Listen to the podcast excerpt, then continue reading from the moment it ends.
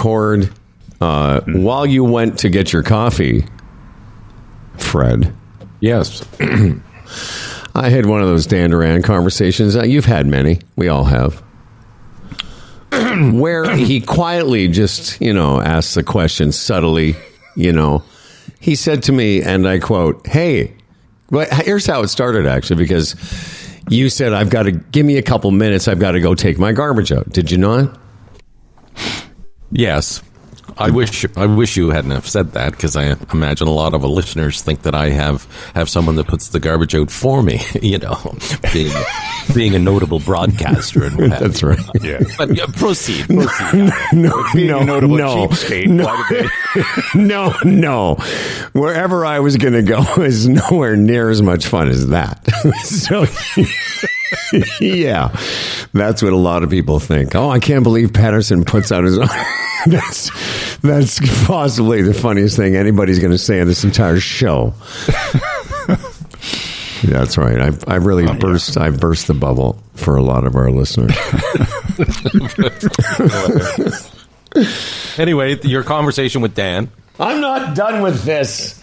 Oh, Uh, yeah, just so you said you're getting your garbage, and Dan says to me, he says to me, he says, "When's the? Have you ever read the recycling requirements? Like you know uh, the card they sometimes send you with the things that are aren't are and are not allowed to be recycled?" And I said, "Well." I think maybe one time I did. yes. I'm sorry. you realize this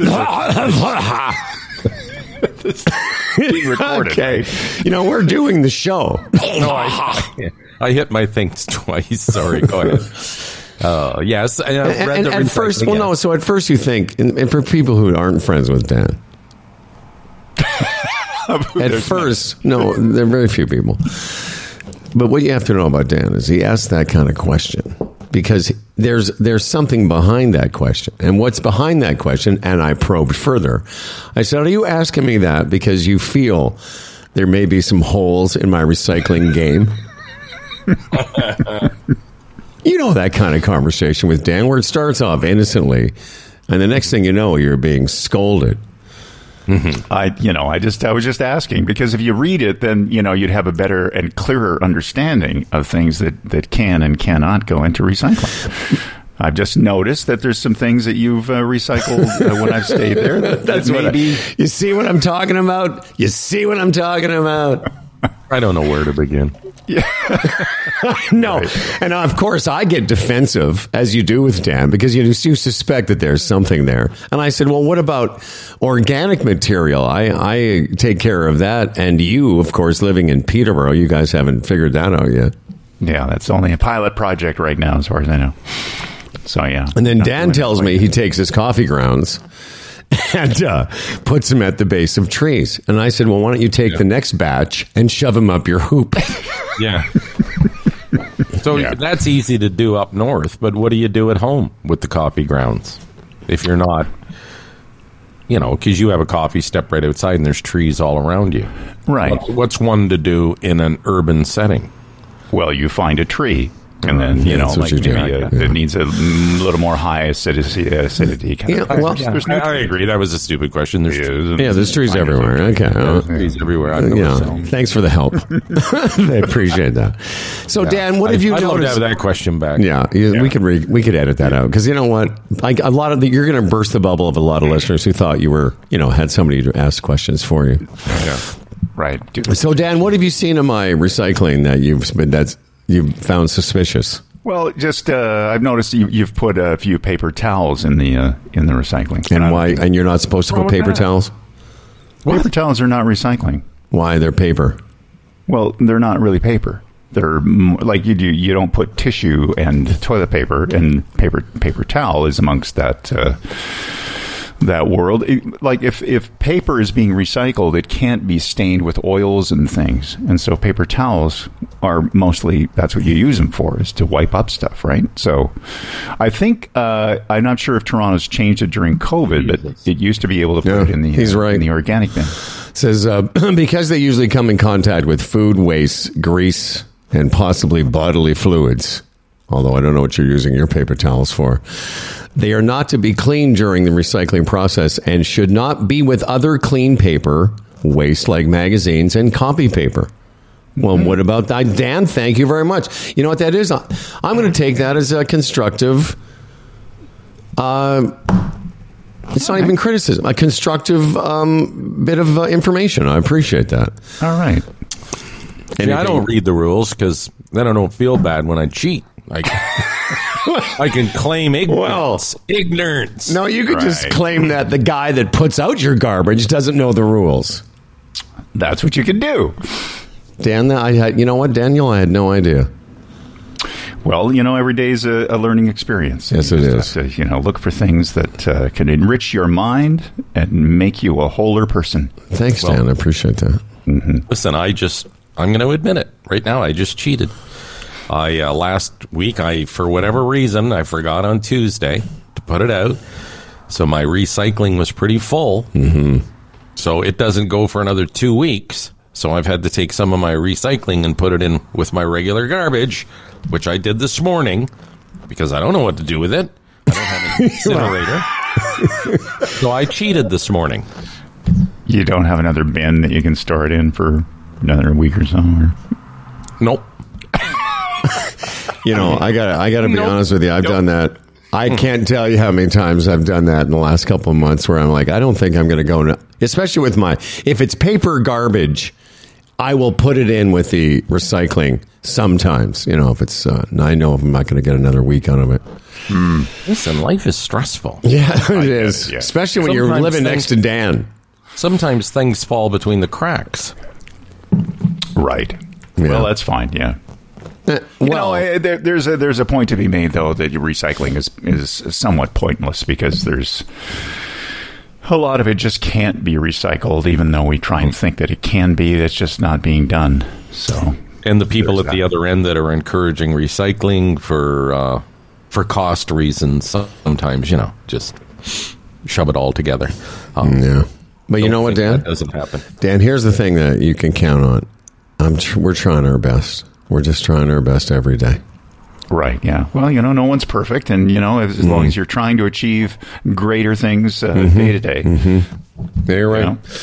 Um, well, let's start the show here in a minute or two. We uh, I was going to say, there's a thing I've been saving, and I thought before I forget again, let me ask you guys. This is from Ricky Gervais. You can only keep three. Are you ready for a little game? Here we go.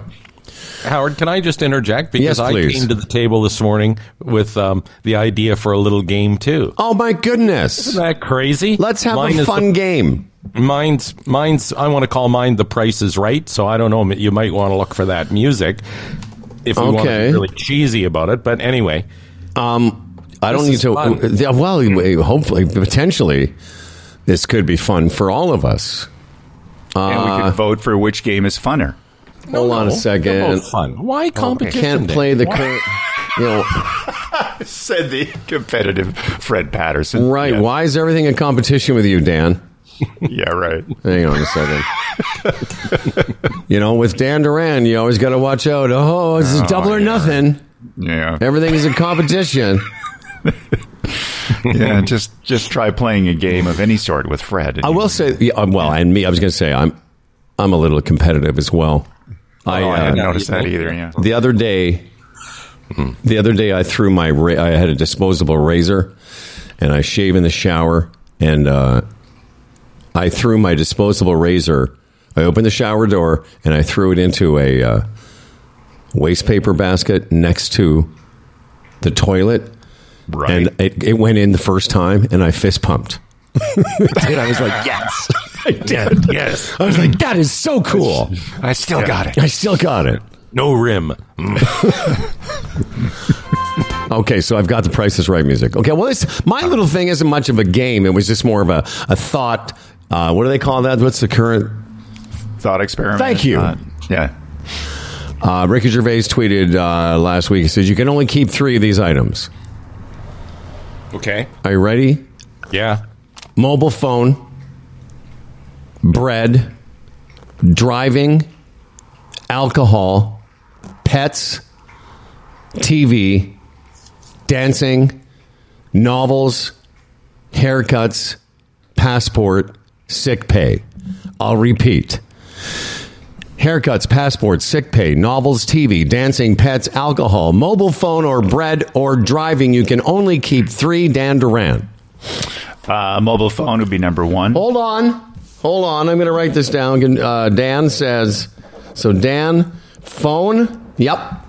Uh, two would be pet. Pets, phone. I love it. And Uh, gee, the next one is uh, uh, driving. You still have a choice between driving, bread. Who would choose bread?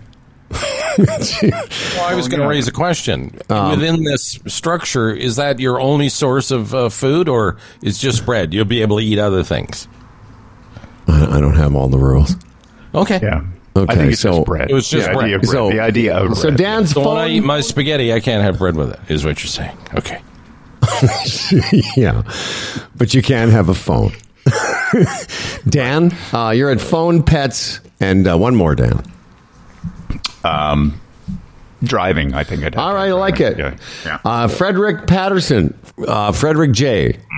Definitely uh, pets. Nice. We're all keeping pets. they're medicinal. Yeah, Driving too, you got to get around. right. And I was going to say passport because I like to travel, but I got to go with dancing. Mm-hmm. Mm. I knew that. I was going to say that was so predictable. I'm going to go with pets, mm-hmm. bread, haircuts. No, I don't give a shit. Um, I think I would go with. Uh, it's interesting that sick pay is in there. I think I could go. Obviously, pets is number one, phone number two, and driving for me. Yeah. See, you you would be the more more. No, you couldn't because you're a golfer. You'd have to you have to get to, Have to drive course. places. Yeah, yeah. I was just going to say because you're in you, more of the inner city than than uh, Fred or myself. That's so right. You'd have more of an opportunity to do that. But if you're going to golf uh, courses, there's just that just isn't going to work. So yeah. Okay. Do you want to play? I, I hear what you're saying. Do you want to play the Price is Right game? And by the Yeah. way, uh, once we start the show, yeah. I have another incredible hole in one story. Oh, Oh. really good. Oh, Okay, yeah. Great. Oh, All right. I love Oh yeah, them. Does it involve you? yes. Oh, what? But no, no, He uh, did it? uh, no, uh, uh, uh, Anticipation. uh, uh, uh, No way. uh, uh, uh, uh. Oh. not what we're not what we're Dudes, thinking. don't you think that if I got a hole in one, I would send out an alert? You know, I guess so. I would have the guy that does my alerts send that out. Yeah. All right. Well, you could have let that ride a little bit for us to. No, no, because I don't, pull the I don't want to. along, right? But I don't want to give the wrong impression. I do have a great hole in one story. All right. Uh, Fred, are we going to play the prices right now before we get the show started? If you want, okay, yes, we because the can play music's playing. Play it later. Okay. We could we could save it. Oh no, no. Uh, do it quickly. Um, there's a little story behind it. Uh, mother-in-law's over. We thought we'd have a little uh, takeout treat last night. Hadn't had fish and chips in a long time. Little place down the road here called Heritage Fish and Chips. Uh, you know, has a pretty good reputation. Haven't been there in years. I gave them a call without looking at the prices and ordered uh, three fish, two chips, uh, a mushy pea, little thing of gravy. Okay, so that's three pieces of halibut, right? Two orders of chips, small gravy, medium mushy peas. Dan and Howard, whoever gets closest to the price without going over, will receive a foot massage the next time I see you. I Well, I was wondering I what the without price going over. was. Pardon me? Now, just just foot? Anything in the calf area or just foot? Okay, if you get within a dollar, you get the calf and foot. All right. All right. Uh, so So you once got that. Okay, now, by the way, three- I'm, I've got it. It's Is this- halibut. It's halibut. But is this an order? Like, was it a, an order of fish and chips, or do you order the fish separate from the chips? Yeah, because you know usually three fish with three chips. That's a lot of chips. Oh, I see what you- so you My ordered the mother-in-law fish don't eat a lot. separately. Okay. Yes. Three halibut again. All right. So three fish, two chips, one gravy, and what else? And a uh, medium mushy peas. Mushy peas. All right, Dan. Do you Oh, want to listen? I think I'm going to get this because I'm more uh, in tune with the takeout economy. Yeah, I But think you I'm going to get you. I'll let you go first, Daniel. Well, the, the first, uh, the puzzling part is the mushy peas. Yeah, that's the outlier. Yeah, Who knows yeah, what they charge for What that? they charge for that. Yeah. Um, I wouldn't pay anything for that. But anyway, um, I, I'm going to go with uh, sixty-four dollars. Sixty-four dollars. Sixty-four dollars. Yeah, Really? yeah. So like uh, roughly ten bucks a fish. 10, 20, 30 bucks. Is that Yeah. uh, uh, okay? Should I have done this with tax or without? I, I'm my I went into this thing and I haven't given anything away yet. Should this be before HST? No, no. The, the full the, the total bill should be what you're telling us. Okay, the full hit. The full hit. Yeah. Okay. So Dan, you you- you're going to go with sixty-four dollars. Yeah. Okay. Uh, I'm going to say that's including HST and, and all that stuff. Okay. And mushy peas. Mushy peas. Three fish, two chips, gravy, mushy peas. That's not a $64 takeout item. I'm going to say that's closer to $48. That's my, I'm giving, so Dan was 64. I'm 48. What is the retail price of that item, Fred? Well, let me uh, say this first. The whole reason I'm having this game because you, you know I wouldn't even thought of this unless the Fred man was traumatized. Yeah, I know. I know, I know. But I also feel the Fred man can be traumatized at forty-eight dollars. At sixty-four dollars, he's like going to go down there. And again, uh, the Fred man should have known when he went online to order. I ordered and then went to pick up. None of the prices were on there, so you know I should have been tipped off then. Anyway, I walk in, my order's ready. Uh, she packages it all up. She said, "How are you paying?" I said, "With Visa," and she goes, "Okay, three fish, two chip." Uh, Seventy-seven dollars and sixty cents. Unbelievable. Has the world gone crazy? That's ridiculous. Each piece of halibut was nineteen seventy-five, and she said under her breath, "Oh, the cost of halibut." Wait a second. Yes. E- What? well, wait a second. If each piece of halibut, that would be sixty dollars. Get that a little closer there. Let me see that. Hal- go over to your. Okay, stop. Each halibut, each piece of halibut was nineteen. Wait a minute. So, okay, stop for a second. You can stop it. So, nineteen dollars without chips. Yeah, it would have been sixty dollars just for three pieces of chips. See, Or, yeah, three pieces of fish. I'm sorry. Yeah. So when they sell their fish and chips, and the Howman's outraged. When they sell, when they sell fish and chips, like if you were to order, an, if you were to place an order for an order of fish and chips, what would that have cost? It would ha- would be over twenty dollars. And I know the price of fish has gone wacky. Um, and I had heard that halibut, but. And then, you know, my mother in law, she's funny because I went in with the bill and I said, You guys better enjoy this. And I'm going to be watching you. You better enjoy. Oh yeah, that's fun. Right? That's fun for everybody. That's fun. Yeah, that's good. Yeah. So she says, "Freddie, you should not have paid." I said, "Well, what I was supposed to do?" She said, "When she to- she said when she told you seventy-seven dollars, you should have said no, thank you, and walked out."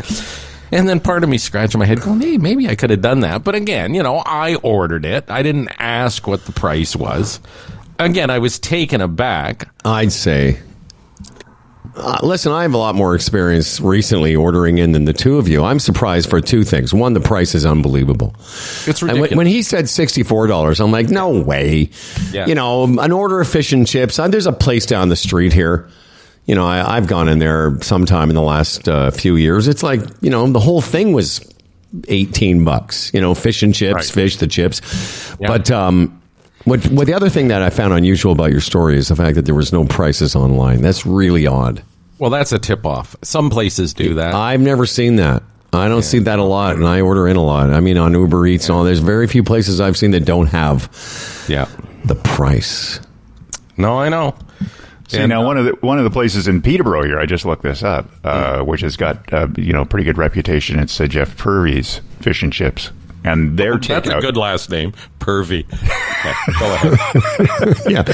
When they, when they were opening a store, did anyone say maybe we shouldn't use our last names? Why? Because it's pervy. yeah.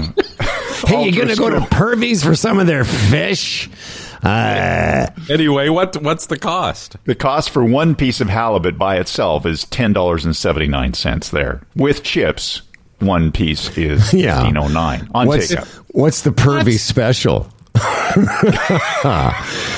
I'm going down say for the these were, pervy. these were pretty big pieces of fish. It's, I will allow that. Right. Okay. Not worth the money. N- not even for the halibut. Well, when I, when I, when I was a kid well. at the fish and chip store, everybody's seen that sign. We uh, we fry fish just for the halibut. Oh yeah. Oh yeah. Yeah, I was bringing that back for you. Yeah. Dude, I'm Uh, really surprised. I never, uh, if you had, I wouldn't have guessed $77 for three pieces of fish. No, thank you, sir. No, I know. And you know what the sad the sad part of that is? Yes. Guess where I will never go again. That's the sad part. Yeah. And you know, I don't know what their costs are, and I know they have to adjust their prices accordingly and what they bring the fish in for, and oh, blah blah blah blah blah. But I'll tell you, in Brampton, for half that price, I could get more food and a lot better. Oh, ton- yeah, more, tons of more it. enjoyable. You Oh, know yeah. what I mean? Like jerk, Caribbean, Indian, all those things. Yeah. So let's, uh, so we'll take fish and chips off the list of makeup, driving, bread, mobile phone, alcohol, pets.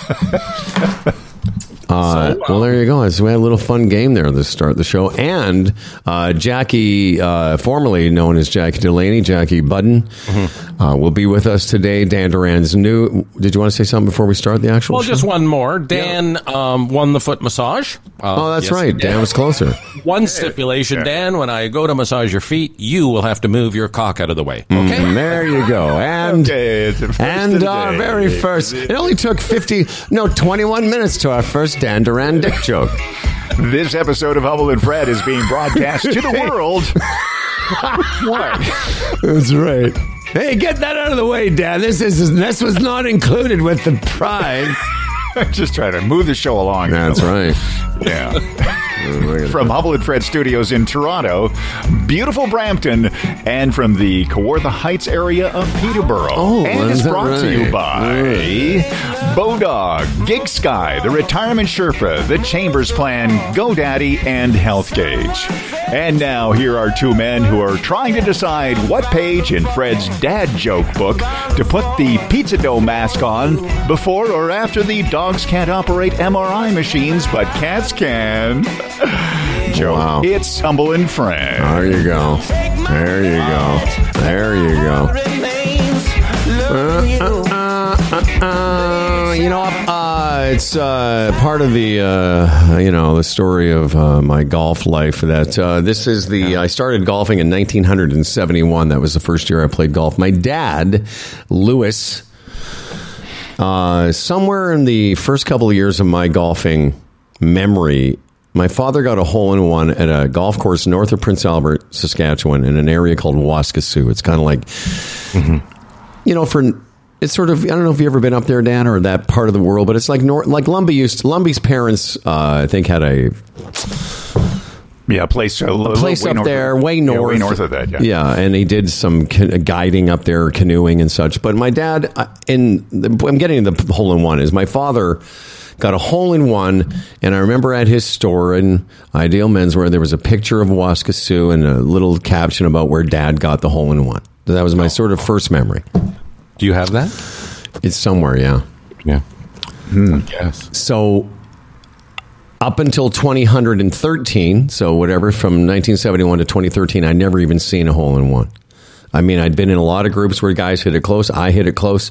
I've hit it close three or four times this summer. In fact, you know, I just uh, put a few pictures up on my social media this summer. I'm like, you know, one foot away from the hole, close, but whatever. And uh, I've had a couple close calls recently. I had one a week or so ago where I thought it was going in and was held my breath and it didn't go in. So we're having the, so the point is up until 2013 when my brother got a hole in one that was the first one I saw. That summer a couple months later I saw another one and then yesterday we were having this conversation waiting to hit onto the green at this golf course I was at. Generally, and it was a grown up golf course, but I'm going to tell you the hole was one of these little quirky little holes that sometimes you'll see at a course like this. It was only 81 yards. Oh. Very unusual. Mm-hmm. You know, most you know mostly they're in the 150 plus range, but every once in a while it's a quirky green and it's all funky. And out in Scarborough, by the way, we're out near you uh, where you grew up, um, and we're having this conversation, and the four of us go. Uh, one guy going, we all hit the green. I was the third one. I was saying, oh, this would be a cute hole to get my hole in one on. I was the third guy to hit.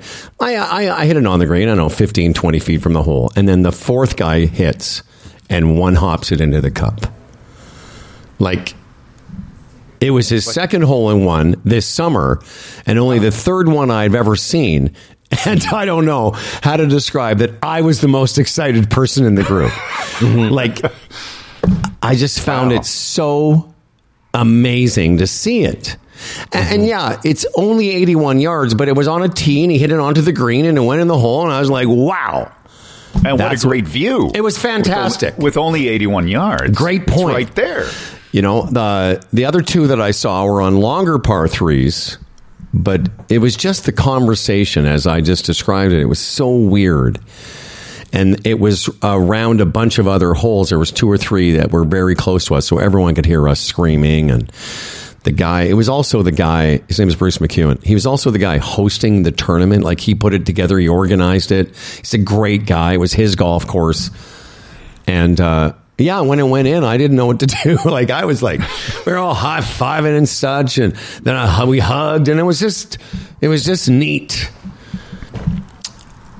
And he has to buy uh, a round for everyone. Is that still? Uh, yeah, well, the they don't. Uh, golf courses have what's called hole in one insurance, where Oh, they right, basically have a rider for the summer, and yeah, you all go in and get a free beer. I had a free non-alcoholic triple bogey, Fred. Oh, Have you ever had one? He does all alcohol. Yeah, pretty good too. Because often there's a couple of courses around here. We always. I don't see triple bogey like in the stores or anything. It just seems to be a golf courses, and it's quite refreshing. It is pretty good, and the non-alcoholic version that I had w- was very nice. Mm-hmm. Little sidebar though, Dan and Fred, like, like since COVID, you know, when we stopped shaking hands with people, like the fist bump really kind of came into its own because you can sort of, you know, fist bump or knuckles, whatever you want to call it, with somebody. Yeah. But let me ask you this: If I go to fist bump you and I put my hand in a fist, Yeah. why do you have? So I fist bumped this one guy, and he had his hand open. All, and I'm like, well, close your hand because I'm obviously coming in for the fist bump. I, I think I know. Why? Why? Sometimes you think the guy's motioning to to shake No, I- hands with you, and so you have your hand out, and then by the time you sort of clue in, No, I hear you, but uh, I, but this was like or maybe it's clearly. a high five. He- He's I know he five. thought we were high fiving, but I had my fist already in the fist bump position. You don't come at me with the hand up; you come in with the fist. you know what he's saying today. I'm golfing with fucking Howard yesterday, and he pun- punches my. You kept punching me in the hand. That's right. Why is he punching me in What's the hand? that all about? I go to high five the guy, and he hits me. But clearly, the high five signal is indicated by the high five. But when you go to fist bump, you don't high five a. Anyway. Yeah, a the question would be who initiated? You initiated I did. first. I did. Who I you initiated. think He did. Oh, okay, well, all right. Gray area. It was a gray area, But, but I plus with did. COVID, that you know, social norms have been all you know um, uprooted. So you know, you know if you can hug someone anymore, or you can kiss them, or you know, or massage their feet until they get a boner. yeah, all that stuff is like, uh, you know, Then what used over to be then go over to normal. pervs. Go to Pervs. hey, hey, can I get my foot massage over at Pervs while I'm chomping on a twenty dollar piece of cod or halibut? Um. Anyway, yeah. So I oh, saw well, it. It was a great cool. story. Again, I've never seen one, but again, it's you know the law of averages. I'm not on a course as much as you are. Did your dad ever have more than one? No, just had the one. It's going to happen for you one day. I don't know. got to. Hey, You think it would? Like I said last week or the week before, I didn't even tell you that I. It was one of those ones where it was going at the hole, and I sort of paused for a second, thinking, well, Mm-hmm. you know, you say things like, you know, be the right club or looks good or whatever, and then it one hopped, and then it was a foot past the hole, and I was like, wow, that had a chance. That definitely Mm-hmm. could have gone in. But what's cool, back to this guy, just quick, quickly, and then we'll move on and start the show. You could clearly see where the ball mark hit just prior to the hole, and then and then it sort of go. It, the way it went in, it just goes in. You'd think it sort of dribbles in. It just goes in quick, like the hole caught it and it stayed in. Yeah, and uh, with a pin in. yeah. how that happens. You know. And so we took pictures and we all, and uh, yeah, it was cool, man. And I was keeping his card because that's the other thing is that in tournaments you always keep another person's card and you keep your own score. So I got to write down the one, which was I've never done before in a tournament. It was cool. In a situation like that, would the pin help being in or like lessen the circumference? Like that's what I find amazing. A lot has to come together for a hole in one when you think about it. You said 81, but on average, say 140, 50. Yeah, in the 150 For that range, little yeah. ball to find that little hole from that far out, it's it's crazy. I think that's an interesting question. Does the pin help? I think the pin, depending on how fast it goes in, like this one, the pin helped because it it went in on the second hop and then stayed. So it might, it might have got caught at the bottom in the pin, Dead on, hit it dead, on, right? Yeah. But uh, I mean, the one that my brother got in 2013 was one where it hit, rolled a little bit. And then went in. So that in that case, the pin wouldn't have mattered because it went in like a putt. Anyway, yeah, I'll tell you. I don't hole- even. did, how did the hole in one do? Did he uh, did he win the tournament? Uh, I don't think so. Um, he was, you know, he's a really good golfer, and it was his course, and he played great. The Howman did not play so well, oh, but that happens from time to time. You didn't break 80 though. Oh, look, here's Jackie. Did I break eighty, or did I hit make? Did I shoot over eighty?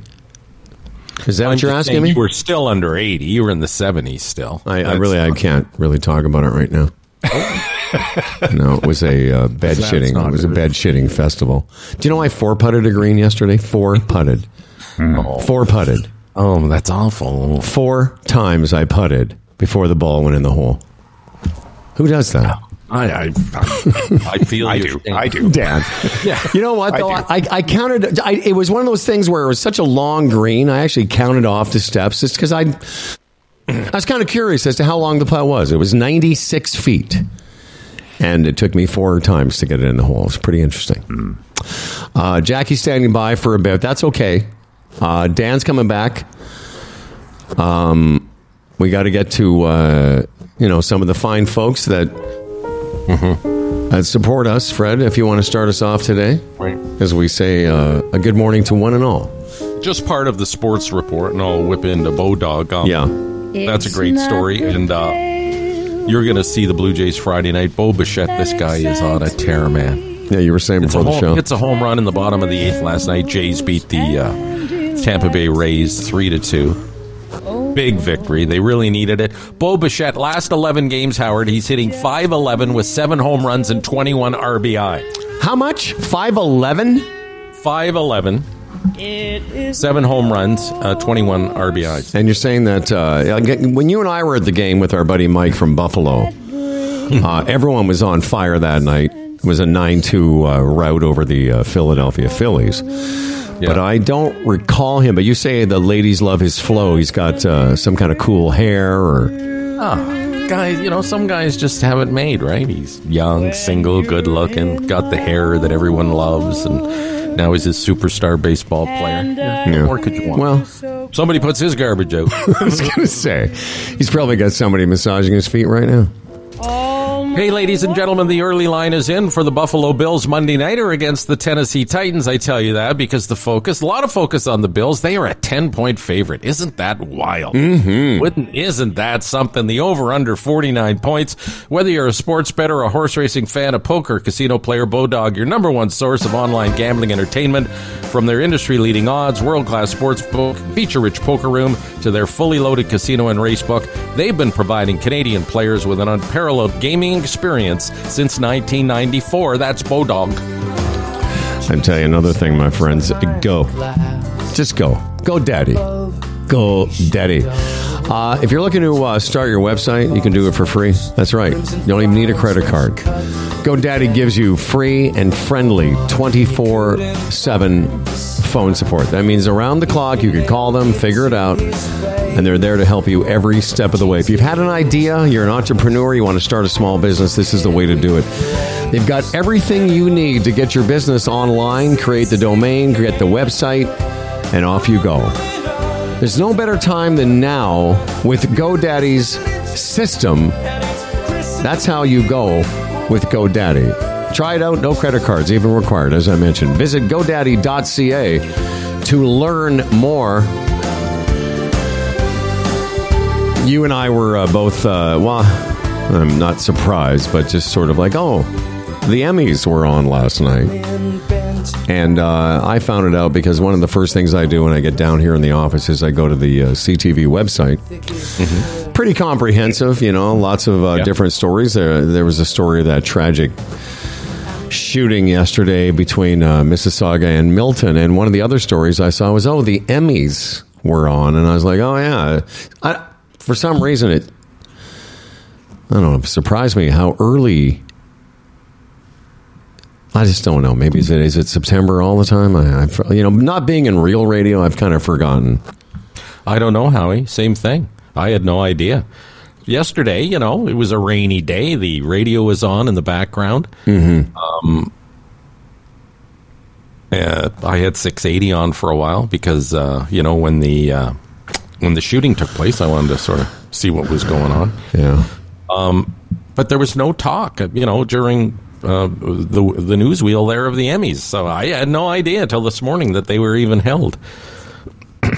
I'm trying to think uh, who was hosting it here. I got the name. It was one of the kids from uh, SNL. Uh, yeah. Yeah, I know. I know. We should be better prepared. Uh, a lot of uh, the uh, some of the big winners. Succession. You know, I wanted to just mention Succession because I, on your guys's recommend, I watched it or I started watching it, but I don't know. You know, I got through. Uh, I think most of the first season. I don't know how many seasons they've done, but I, I was one of those ones that I was kind of into it, and then sort of not. It, it's weird. I, find myself doing that more and more. Like Dan introduced me to Westworld a few weeks ago. I was all hot and bothered for like the first season. I was watching it, like binging it, and then I was just kind of like ah, you know. Uh, but it won for outstanding drama drama series. Uh, a couple other highlights. Uh, one of the guys from um, um, well, the Ted Lasso won. Uh, Ted Lasso won. I think. Uh, what's his face? Jason Sudeikis won. Uh, Yes. It, it, it won outstanding comedy series. yeah, and Sudeikis won uh, outstanding actor. Uh, supporting actor was the guy Brett Goldstein. He uh, is one of the uh, sort of he's the grumpy guy. Yeah. Anyway, Uh, yeah, I, you know, it's got to be, um, diff- Can you imagine being the selectors nowadays? Remember in the old days before streaming and all these services, you know, the, the sort of field was a lot smaller than it is now. yeah. Just think about that. All No, the stuff that they have to go through. It's, it's Well, crazy. and and I've been uh, I was talking to some people recently, like, give me something I should watch, and and I I came across this series. Michael Keaton is in. It's uh, it was nominated for uh, an outstanding limited series, and it's called Dopesick, and it's been recommended to me by a few different people. But the thing is, you know, it's on Hulu in the states, and I'm trying to think. It's not on Netflix. It's not streaming on Crave, and it's tough sometimes. In fact, Michael Keaton won uh, for best uh, actor in a limited series, and I hear great things about it. But it, it's like I have to sign up for Disney if I want to get it. Oh yeah, I know. That's the thing. You hear about some of these services, and you think, "Well, where is that?" And then you go, "It's tucked inside another service, but it requires uh, an additional Yeah. um, sub- subscription." I, I, yeah, you could become a poor man Well, Disney. I looked. I, all this stuff. I looked it up, and Disney Yeah. is uh, it's a buck ninety nine to test drive it for a month, but it's eleven ninety nine a month after that. and and would Hulu be part of that, or would you have to pay more once you're? I don't know if Hulu's part of that. I think it's a, but it's some of those Hulu series are are distributed by Disney. Anyway, the point oh, is, Oh, okay. you know, mm-hmm. I I, I want to get Paramount for this series on the God on the making of the Godfather. Mm-hmm. So I'm going to add Paramount. I'm going to add Disney, and all of a sudden it's like that's another twenty bucks a month just for a few series I want to see. I know I got to get your son to hook me up again. that can that can be runaway that stuff if Yeah. you're. I mean, you know, three or four or five dollars at a time. You think, oh, no big deal, but then all of a sudden, when you look at what you have and what it costs, you know, in addition to the gateway, which is usually you know a, a cable service, Yeah. No, exactly. uh, yeah, Uh, John Oliver's uh, series one for Outstanding Variety Talk series. Again, I love John Oliver. I love whenever I see clips of his show, but have I actually ever sat down and, like, on purpose, you know, watched? I, I, I just, lo- it's funny. There's what your point made me think of that. There's just so many things, and there's so many services. It's hard to know, you know, that's why I said I don't know what I should be watching right now. So John Oliver won for Outstanding Variety Talk Series. So Stephen Colbert was nominated, Seth Meyers, Trevor Noah, Jimmy Kimmel, all the usual. Mm-hmm. Um, I imagine the subject on Fox today will be, oh, see, they ignore Greg Gutfeld. He's got better numbers right. than any of them, and why isn't he on that list? Well, maybe because these guys have overall entertainment and comedic, comedic talent. Maybe that's why. But Yeah, that is one dude that I, I don't understand. There's a lot of things about the far right and the right wing media in the States that are obviously confusing, but that one is like, what? Uh, hey, everybody. It's time to welcome back one of our friends. She's a buddy. She's our buddy. she is. There's our friend. Am I allowed to talk now? Hello. Hello, friend. Hello, friend. Hello, Jackie. uh, Jackie Delaney slash Budden is a uh, Senate staffer, and uh, the last. Well, we've been talking a lot this summer with Jackie about uh, the Derringer thing, and that seems to have died down. The last time we talked was when they announced uh, Derringer's departure. So no news there. Uh, any thoughts though before we get into uh, politics? What about the politics of gray hair? Any anything? Uh, wasn't that something? I'm sporting a little bit of it myself this morning. Um, look, it's why I went blonde. I'm, I'm, my gray is coming in, and uh, I'm not liking the way it's coming in. So that's why, you know, you always knew me as a brunette, but that's Yes. why I'm now a blonde. Um, that's about as far as I'm willing to to go to embrace it. Um, I have a little bit of a different take than I think some people um, may have on the whole Lisa LaFlamme thing, and and it's funny that you bring up Derringer because I think a lot of is being made of the fact that she's uh, a woman, and there were these comments supposedly made about her having gray hair. But there are also accusations of a toxic workplace. And, you know, when we talk about Derringer in the toxic workplace, we're to be believed because he's a male. So why was the same not true when the, those allegations have been made against a woman? You know, great point. Because it's funny, reading between the lines of all of the Lisa LaFlamme stuff, it was like, yeah, something doesn't seem just quite right that way. But we're all in such a rush to defend this woman and the gray hair and stuff that, yeah, you know, you may, and as a woman, it's a, gr- it's great that you said that because it probably needs to be said. Well, for for Yeah, those, but no, but before, so give give us some context, Jackie, because on the surface it would just seem that CTV got rid of her because her hair went gray and they had no more use for her. But give our listeners some context. Well, I mean, for me, the, the context is there have been uh, allegations or mumblings. I don't know about uh, straight up allegations that have been made public, but there have been rumblings um, that it was a toxic workplace, that Lisa and her lead, her senior producer, um, created a toxic workplace for at least some people. So there were people that came to Lisa's defense, and there, but there were others who have remained remained anonymous who have said, no, you know what, it wasn't a great place to work, and it, and I, I, that doesn't mean that the comments weren't made about the gray hair. That doesn't mean that the person, um, I can't remember his name, Mike something or other, who, who made the ultimate decision. That doesn't mean that, you know, he didn't have other reasons to let her go. But I'm just saying I find it very interesting. No, that's a great point. Those allegations have been very you know nobody's talking about that but people are very quick to rush to her to her defense. People who don't know her and don't know what that workplace were like was like were very quick to rush to her defense and make it all about the fact she's a woman. It must be because she's a woman. It must be because she's getting older. And how dare they? And this needs to change in this day and age. Well hold on a second. What if it isn't because she's a woman? Because as women we can't sit here and say that we want to be treated equally and we want to be treated the same, but then the first card we play when things don't go our way is, well, I'm a woman. So uh, either we want to be treated equally or we don't, but we can't, we, we need to pick a lane. And I just think those allegations need to be treated as seriously as if they were made against a male. Well, we applaud you for that, and it's it's so true. You know, one of the articles I read, um, the spin was um, the defense of her, the silence of defense for her was deafening. Yeah, some people come out and defended her, as you said, all people that weren't close to the scene, but there were almost uh, a hundred people apparently that worked in that environment, and the silence was deafening. You didn't hear a lot of defense um, for her. But again, you have this rush to defend the woman, the person that was picked on, and uh, so you make some great points. It it's food for thought. Well, and I think what I, Jackie too, I'll- if I can just add to Fred's point, that it is interesting that we always think of inequality as it relates to how a man acts in the workplace.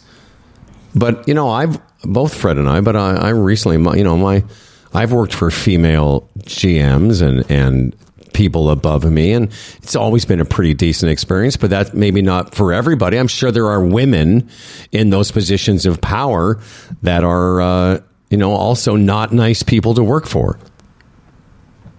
Absolutely. And I don't think we we talk about that. And I think people are afraid to talk about that because you will get what we see happening with Lisa LaFlamme. People will come out and say that you're being misogynistic, that you're being sexist. Yeah. So we, you know, as women, we can't have it both ways, ladies. So How are you? you're not getting anywhere that way, right? Yeah. Yeah. Uh, but but I mean, can- it's infantilizing us once again, right? It's it's basically saying that as women we can't hack it, and that Right. But you see what We it's, are, you but, know? but like everything else in, in life, the, it's a pendulum swinging. It, it, was- it's women have been so, you know, the recipient of abuse and uh, mismanagement and mistreatment in the workplace that it's almost you you almost don't think of well can they also act that way of course they can how, how, Right. are, how are Look, you for- to work for me- for Pardon me. i said how are you to work for Listen, I'm tough. I'm tough. I'm not everybody's cup of tea. Um, what has? Well, I'll tell you one thing that has been said about me um, before that I, I, I laugh at, but I've been told that I yell up, not down. So, um, you know, I tend to have a lot of uh, patience for people who work under me. Um, but not a lot of patience for stupidity from people who work above me, and I'm not afraid to tell them.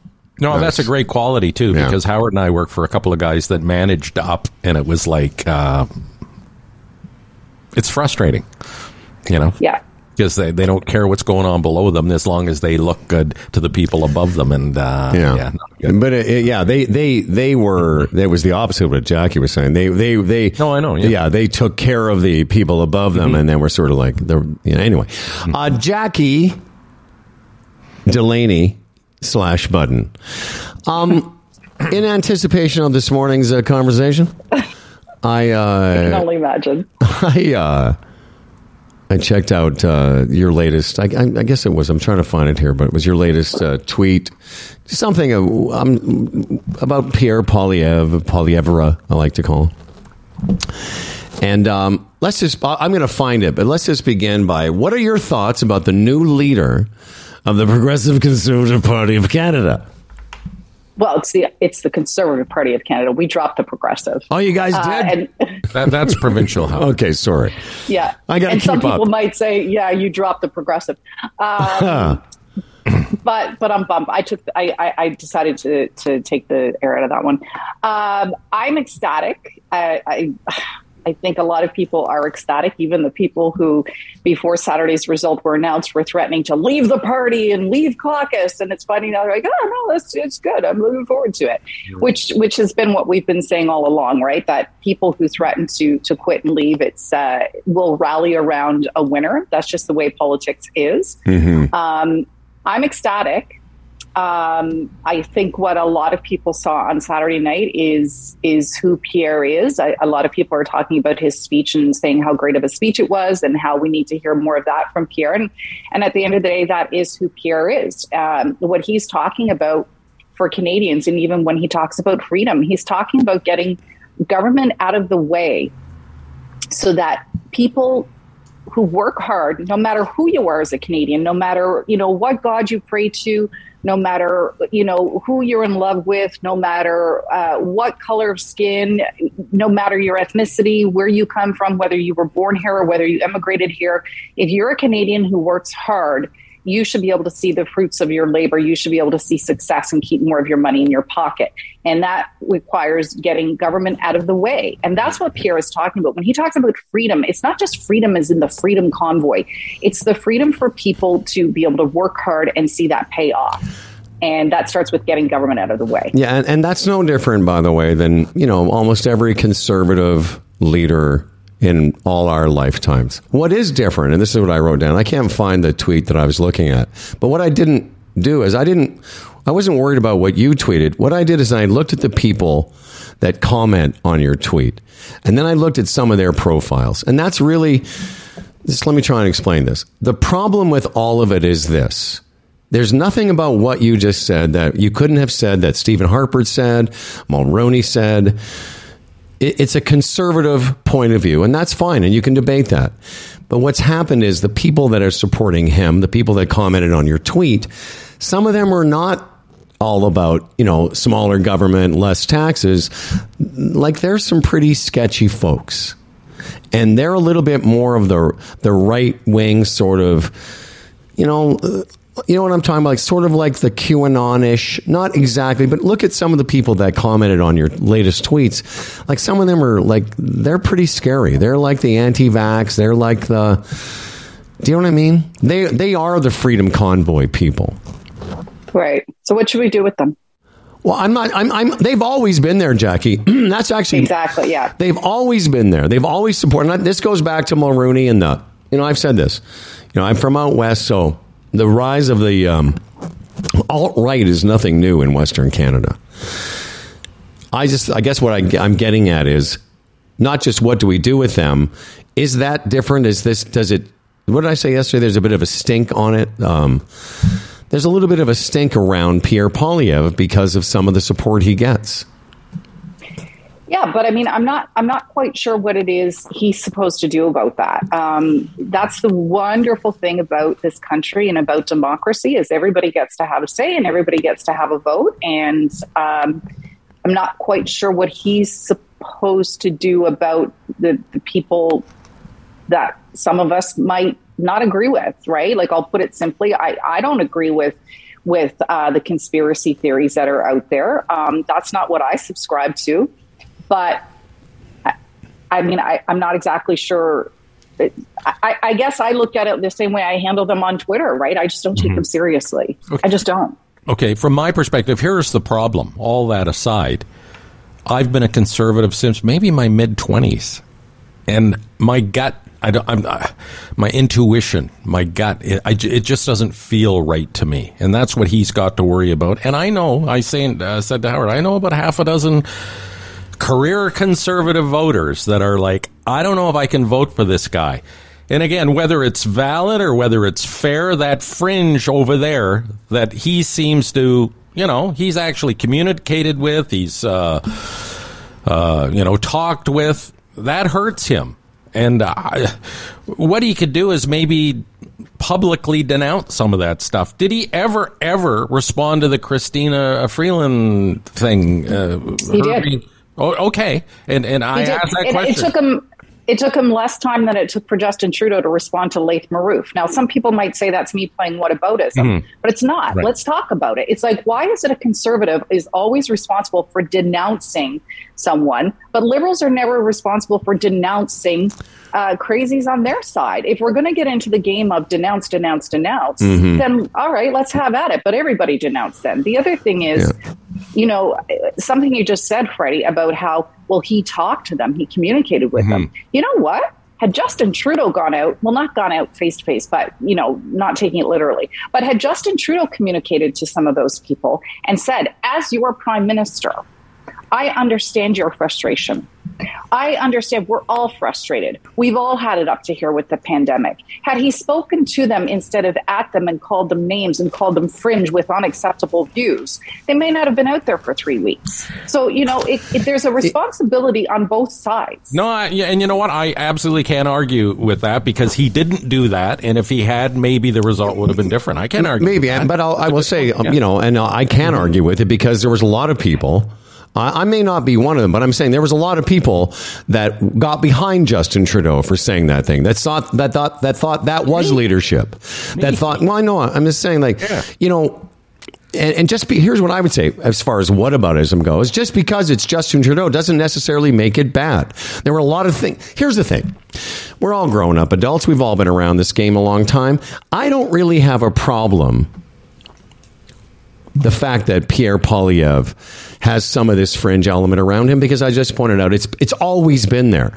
I think what makes it a little bit nervous for a guy like Fred who's a lifelong conservative and me that's an occasional conservative is that and I'm just saying a lot of what's gone on in the states has kind of been I think we're all a little bit we're, we're sort of con- conflating it together, and that's why it feels like if if if MAGA hadn't have been around, then all the stuff around Poilievre would just been like, oh yeah, that's always been there. The Reform Party, the Alberta Fringe, it wouldn't have been a big deal. But do you not agree that some of it, Jackie, comes from our sort of PTSD over what's going on down there? It, it's true. It just yeah. is. Uh, look, absolutely. So, uh, and I think that hurts him. I think he's got to. I think he's got to work so, twice as oh, hard. Absolutely. Okay, so let me just say a couple of things. So, first of all, when you say, you know, he has these people around him, he doesn't have these people around him. If you like the people he has around him advising him are not the, these people eh, per se, right? Mm-hmm. So, there's that. Um, as far as the PTSD from from MAGA and from Trump, you know, I, I love it when the liberals, even yesterday, Melanie Joly talking about we don't want to import, you know, the divisiveness that we see from the U.S. There are no greater imports of the divisiveness from the U.S. than the current Liberal Party, because the first thing they do when something happens is the U.S. is they jump on it and they intentionally conflate it with what's going on here in Canada because it works to their advantage. Sure so, you, you know, again, it's like I, I don't want to play whataboutism and I don't want to discount it. Now, I will also say to what you and Freddie are saying about, you know, it's like, uh, it's nervous. It makes me nervous for him. Mm-hmm. Back in, I guess it would have been 2003, I remember having knockdown, drag out fights on air with a uh, coworker about Stephen Harper. And I was saying I was willing to vote for the Liberals again. And this person was saying, How could you vote for them? It was the height of the sponsorship scandal. Mm-hmm. And I was saying a lot of what you guys are currently saying. I was saying about Stephen Harper. I was like, I don't know him. He's got some people around him. He kind of worries mm-hmm. me. And his eyes are too close together. Too- That's a bad. I did. I said, I go. I don't know. His eyes look shifty, uh, and I didn't vote for him and he got a minority. And i remember thinking i was okay with that because then that would give me an opportunity to see what what he was about but he was in a minority situation. And that man won me over to the point where i think he was perhaps the greatest prime minister this country ever has. So i, I would say it, you, what you and freddie are expressing to me it feels very similar to what i was feeling. Sure. So i can totally relate to that. Um, I think what we need to do is I think we need to see some actual policies from Pierre. Like a lot of people are talking about they're afraid of what he's going to do. Well, what he's talked about doing so far is he's talked about increasing immigration. He's talked about um, cutting the red tape when it comes to credentialing new Canadians so that they can get into the workforce in their chosen field a lot sooner. Uh, he's talked about fighting climate change with technology, not taxes. We'll see what that looks like. But I mean, I, I don't, you know, when you actually start talking to him about policy, I'm not quite sure what it is he's saying that people are fearful of. Mm-hmm. Again, it was through the convoy and that attachment. Yeah. But listen, and we were talking about this yesterday. I, I'm in the show me stage. Show me now. Because I would never vote for Justin Trudeau. And the and the best and, and the biggest thing that um, uh, Poilievre has working for him right now is Trudeau's performance. Yeah, he hasn't been a very good a prime minister. You know, I, I, I think he's, you know, he's he's just not you know he uh, I, I, I don't trust him on so many levels you know. It's a trust thing with him. I, he's not the straight goods to me. I don't like him as a prime minister. So Poilievre show us now. And uh, and one other point too we mentioned this yesterday you know when it comes to the media in canada we you know i don't want to jump all over the media because again a lot of those far right people and don't trust the media and, and that nauseates me to some level generally speaking in this country conservatives get unfair criticism, and liberals, Justin Trudeau in particular, gets unfair accolades. And that's got to change a bit, but will it? Yeah. Uh, I would also add, too, though, that, you know, whatever bias the three of us have, which is definitely conservative leaning, even myself, right. uh, we tend, well, it's true, though. I mean, I, you know, I've said this for years. I'm, I'm very conservative when it comes to money. Mm-hmm. But like Fred and you, Jackie, you know, I'm pretty liberal when it comes to people. And that kind of is a pretty you know, it's a snapshot of a lot of Canadians, I think. And I would, but I would also caution the three of us because if there was somebody else on this discussion that could, you know, tell you all the things the liberals have done that weren't that bad. I mean, and, and, you know, say what you will about Justin Trudeau, but the pandemic response to a lot of people you know, I know you can poke holes in it, but was pretty good for Canadians that he took care of people, that we, the response was measured. And I'm sure it could be better, but all, there would be somebody else that would argue that Trudeau hasn't been as terrible a prime minister. But let me finish by saying this Justin Trudeau was elected with such limited experience. Pierre Poilievre, on the other hand, mm-hmm. one thing I'm going to give him is this he's been in that game a long time. You know, he's he's parliamentary experience is pretty deep. Uh, I know that he's been around for many years, but I'm saying the last few years when he sort of became part of our consciousness, like he's nobody's dummy. And and I would just finish by saying that he's got a better resume going into this gig than Justin Trudeau did. Yeah, I would agree. A lot of people actually slam him for that, though, right? They talk about, oh, career politician. And I laugh and I'm like, in what other yeah, career yeah. are you mad because the person Exactly. no, that's a great point. Wouldn't you want the guy to have some idea how that game is played? Mm-hmm. Yeah, like if I'm if I'm picking a surgeon, I'm not going. Nah, you know what? That guy's been around. He's been doing surgery for 25 years. So I think I'll go with the rookie. Like, mm-hmm. no you want someone with experience. I agree. And look, you know what? It, it'll, it will also be very telling who he surrounds himself with, who he actually did surround himself with during uh, his election campaign. And I think, too, if you look at the way his campaign was run, um, that says a lot about um, just his skill sets uh, and, and the people, the skill set of the people with whom he wants to work with. He ran an incredible campaign. I'm biased because uh, one of his national co-chairs is the person I call boss.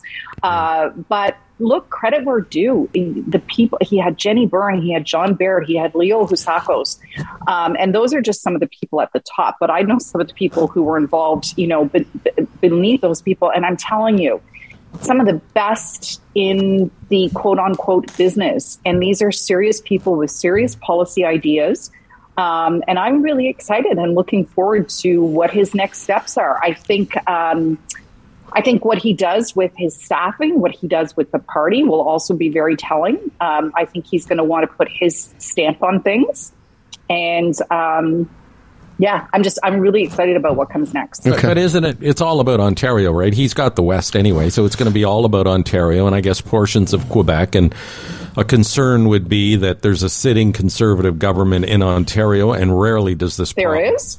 Huh? Yeah. There is. Oh, okay. That's a shot forward. But there is. And, you know, traditionally, this province goes opposite directions provincial, national. So it's going to be very, you know, Canadian politics over the next couple of years might actually be interesting. Yeah. Yeah, and you know yeah, what? I look, I agree. Yeah, uh, and we and, and the fact is, we spend an inordinate amount of time, you know, looking southward because it's just bananas. But there's going to be some interesting stuff here, and he's, you know, wouldn't surprise me. Although that is the the problem with the fact that there is a conservative government here in the big in the big province, and then it's tough to get people to go both ways. But listen, Jackie Delaney, Jackie Budden, what a pleasure to have you as part of our team again. And, uh, you know, when you come to town, you know, we should all hang out, have some lunch, that type of thing. Do people do that anymore? I don't know. I mean, is there a, is They there, do, I think. is there a Senate like expense account that we can get be part of, and that way we can order uh, fish and chips that cost seventy seven dollars. Sorry, no. Come no, on. Pretty, uh, no, no, I, I can't expense things. yeah, but we're like immediate partners.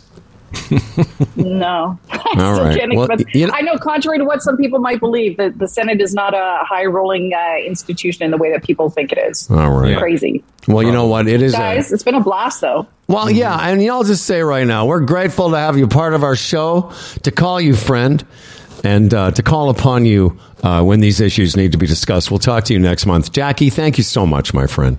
Thanks, Jackie. Have a great day. There's Jackie Bye. Delaney. You know, you know who she is, Fred? She's our Gig Sky mm-hmm. guest of the day. That's who she is. Sure she is. No. Absolutely. No, I, I, you know, listen, I've been, we've been around her in a work environment. She's nobody's fool. You know, Yeah. not screwing no. around. No, and I, you know, I, what she said about Lisa LaFlamme, you know, right or wrong for her. There's a lot of people with that, with that side of the story. There are. Well, and, and I think the best point she made. been squashed. Yeah, well, the fact that, as she said, there were a lot of people around her that did not come to her defense. Yes. Uh, if you're thinking about getting away, why, you know, even though we're having some nice weather, uh, yesterday actually turned out to be, there was a little misty and a bit of rain, but uh, mid afternoon it was stunning. But you know, you know what's going to happen here a month from now? Going to be wearing jackets and a couple weeks after that, mittens. Uh, you deserve peace of mind when you travel to get away from it all. And of course, we recommend Gig Sky, who offers a 100% data plan. Uh, if you're looking to, uh, you know, go to, I don't know, one of 190 countries and you want peace of mind, download the Gig Sky app today. Enter the code HF2022 for $5 off your first plan or visit gigsky.com for more information. As you mentioned, I'm going to be in the, what do I call it? The Gig Sky box or the Gig Sky seats for that Jays game on uh, Friday with Rudra. I can't wait. I'm going to see the, who's my guy now? Bosham? Bobo? Beauchamp? Watch. You- You're embarrassing yourself now. It's not new. What's the guy's name again? Bo Bichette. Bo Bichette. the- Yeah. I'm going to get a Bo most popular Bichette. athlete in the city. All right. I'm going to get the Bo Bichette bobblehead. Those seats of Rudras, you'll be able to reach out and touch him. I'm going to say, Bobo, you do it, buddy. Mm-hmm. Uh, The Gig Sky guest of the day, Jackie Delaney. Gigsky.com, Freddie. Uh, the retirement Sherpa, Tim Niblett is a uh, portfolio manager. Raymond James, a member of the Canadian Investors Protection Fund. Tim, you know, he's been around a long time. He's been in this investment game a very, very long time. He knows his stuff. There's a long list of Humble and Fred listeners who have uh, come over to the Sherpa side, and the results have been fantastic. Uh, you know, he's thrilled to help. Even if you have an existing portfolio, you're a little, you know, you're wondering, is this thing really performing the way it should? He'll have a look. Uh, no strings attached, no obligations. He'll give you the straight goods because that's what he's all about. He's the retirement Sherpa. He's our buddy Tim Niblett, and his ticker's a lot better these days. RetirementSherpa.ca. You know, funny thing, I was watching CNN last night while I was doing something else, and it was just on in the background. Mm-hmm. And uh, I was going to mention this to you yesterday, but it, it's funny when Americans talk about the monarchy and they talk about succession and King Charles III. And for the entire weekend, I kept, and they're talking about all the different countries that are part of the Commonwealth mm-hmm. and uh, and such, and they're mentioning all the countries. You know, the New Zealand and Jamaica, mm-hmm. Mm-hmm. and they're mentioning all these countries. I know. And it's like, how fucking dense are you Americans? The country next to you is hmm. part of the monarchy, you dunderheads. I was getting quite indignant, and it was bugging me. And then last night I had CNN on, and finally they, they were talking about countries that are perhaps poised to drop the monarchy. Mm-hmm. And finally, there's this map of all these countries in the world, and they've got Canada there. and they just sort of mention it in passing. You'd think there could be a whole sort of um, focus of a story like, hey, our neighbors to the north, how is this affecting them? They are part of the Commonwealth. Yes, You know son. I mean? I know. Like the people just literally miles or, you know, on our border. How, how are they taking this? Because they are part of it on some level. Because the Queen's on their money, you idiots. You know, it's so funny you said that because the, the story about these countries that are poised to leave or perhaps leaving, Mm-hmm. you'd think that would be the, the their closest neighbor. Mm-hmm. I don't know why this aggravates me so much. God, it bugs me. It, because Well, it it's just it lazy. does me too. Pardon me, sir? It does me too. It's, it's just frustrating because you sit there and going like, you know, who's the story editor down there? How is that flying right over their heads? I, I don't. And, and what is more? Why is it more exotic to them? And maybe that's it. You know, it's almost like the thing in your family. You know, you sort of take the people in your family for granted. You know what I mean? Like, like you just don't see it because it's exotic to talk about New Zealand and all these other countries. And uh, what's that? Yeah, no, you're right. You're right. I I agree. That maybe that's it. You know, we're also a bit of an embarrassment for the United States. We're the same landmass, same language, generally the same culture, and yet we're a lot more civilized than they are. It's got to be embarrassing on some level. Maybe. When you when you look per capita at violence and gun deaths and on and on and on and on, it's got to be embarrassing for them to think, "Boy, we're all part of this landmass and we're all basically the same. Why are they so much more civilized than we are?" Uh, you know, I hope that's it because uh, I was going to say it's just lazy to me. It just seems lazy that. sure. Yeah. that that if they're doing and and that point you just made if you're doing a story about the impact of this on countries that are part of the commonwealth well our neighbors to the north we sent somebody because there's quite a story here on uh, ctv and I this is part of what, what made me think of it about Right. could canada how what would require how it's very it would be very difficult for us to not be part of the monarchy to Yeah, become yeah, a yeah, republic. read that, yeah, yeah, yeah, yeah. but so isn't that a story of interest to people Mm-hmm. that are on, like even if you're a dunderhead and you don't even know where Canada is and you're in the southern states that's fine. But there are a bunch of border states. There are a bunch of people in the northeast and the northwest that know quite a bit about our country. They live right next door to us. Would that not be of interest like oh two things you may not know. One canada's uh, the queen is you know part of canada Our head of state.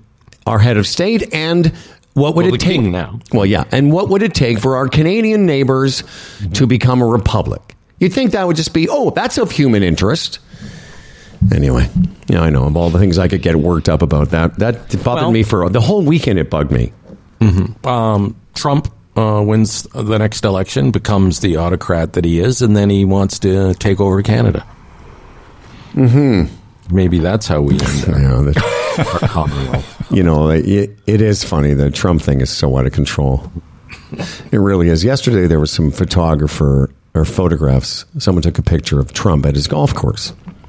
There's him and about eight or nine guys and they're all in golf carts but no one's got golf clubs so right away the story is oh trump's scheming and plotting. Uh, those must be lawyers and you know people in his inner circle. And uh, he's he's hatching another scheme.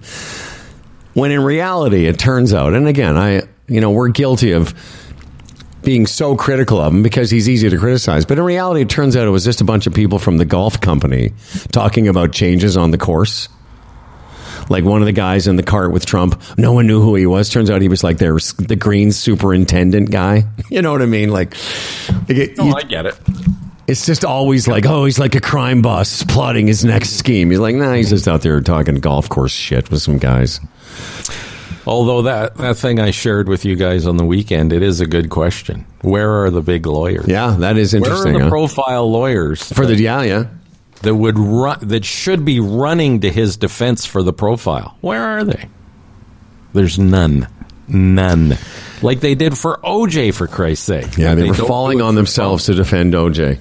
Yes, but there's nobody of any profile in the states that wants to take that on, and yet obviously, you know why they they they look at what's in front of them and go, "Jesus, No thanks.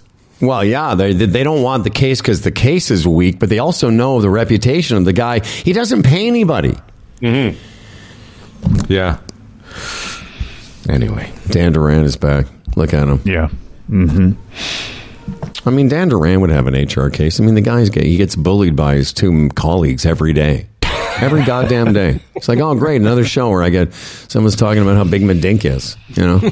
Hey, you guys were talking about uh, the whole Trump thing. There's a new book out that uh, um, about how Barr um basically fired fired his U.S. attorney at, at the time, uh, Geoffrey uh, Berman, and uh, and how much influence that the administration had on the uh, uh, Department of Justice and, and how they uh, they wanted to uh, convict people and they basically used it as a as a machine, which everybody suspected, but now there's people actually coming out and saying it, and it's it's going to be followed up by the uh, January 6th committee as well. So it's kind of interesting how how Yeah. this is all blowing up now. Eh? Yeah, and and how they are now accusing the DOJ of doing to them what they wanted to do to others. Like every single step of the Every way. That's single- great. Every yeah. you know like, any, If any we, accusation. I'll tell you back, what. If we learned nothing from Donald Trump, we've all learned what gaslighting means.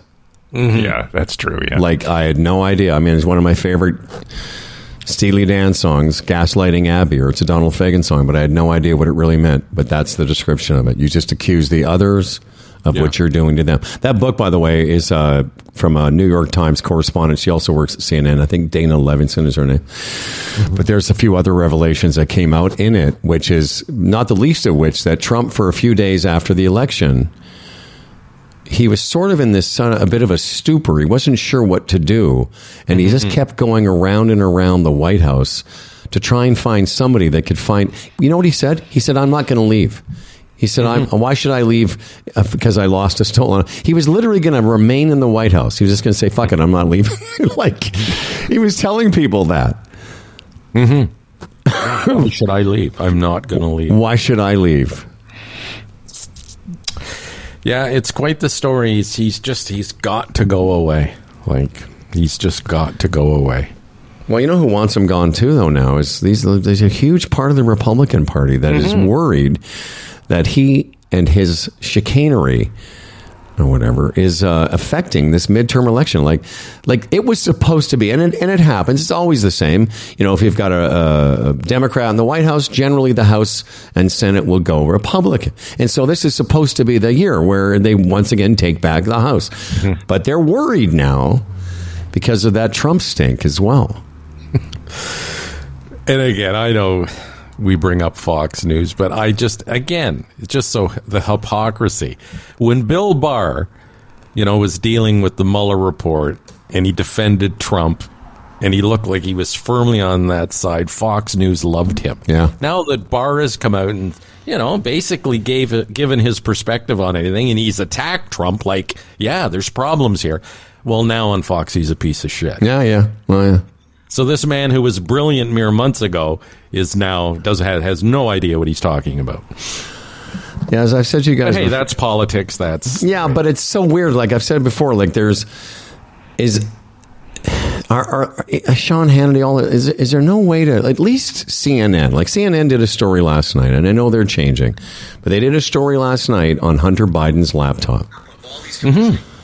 Um, so why won't Fox do a story, at least something about, hey, maybe it's not the best thing for an ex president, you know, to have top secret documents and nuclear uh, information that they could sell to the Saudis about Israel's capability. Is that not just a, worth a discussion? Like, eh, you know, maybe, hey, we love Trump, but maybe that wasn't the smartest thing. yeah, all good points. All good points. But All hey, the newsman is here. Maybe he has different stories than the troubled United States of America. And before we get to Dan Duran's news, and of course, it's time to uh, remind everybody about this fantastic outfit. Um, stand by. Mm, Cursing during stand your by. again? Mm, Stand by. Do you find yourself living at work instead of working from home? Mm, stand by. Email? When it feels like all that's left is work hard, you know it's time to play. It's easy to find your next favorite game at Bodog.net. Play free casino games, get poker tips, and check out the latest sports odds. Visit Bodog.net today. Hashtag make a play. Uh, Dan Duran, I just saw your text from 824. Dan Duran, I don't like what about ism. Yeah. well, f- funny enough, I thought you read it because you brought it up with Jackie Delaney right away. I I, did- just, I as soon as you guys started going down that road, I was like, ah, you know, let's, let's talk about the actual thing as opposed to, oh, but this person did this and this person did, you know, and I don't like that. No, yeah, but qualify that a bit. You so despise Pierre Poilievre, you want to focus completely on him. But this is politics, and it's a basically a two-party thing in, here in Canada. Yeah, you got to compare to the other side sometimes. Okay. Dan, here's what I'm giving some serious thought to doing. I'm thinking of moving back to Saskatchewan All right. and just oh, quiet. just right. get a- yes, I'm going to get a quiet acreage just outside, maybe Tuxford, something like that, and I'm just going to just go uh. and just be quiet. Spend my remaining days just working the, the land like my forefathers, five fathers. Are you sure you don't want to, you know, if I get a little property between elbow and eyebrow? maybe up there by Biggar. maybe up by Biggar Saskatchewan or Kindersley, Dan. Let's name let's Kindersley. let's name more Saskatchewan places. That's what I'm going to do. Rosetown. Rosetown's nice. Rosetown's nice.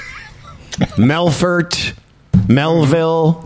When when you live in places like that, what does one do on any given day? You work the land like you work Get the up in the land, and, you today I'm gonna work like, the land.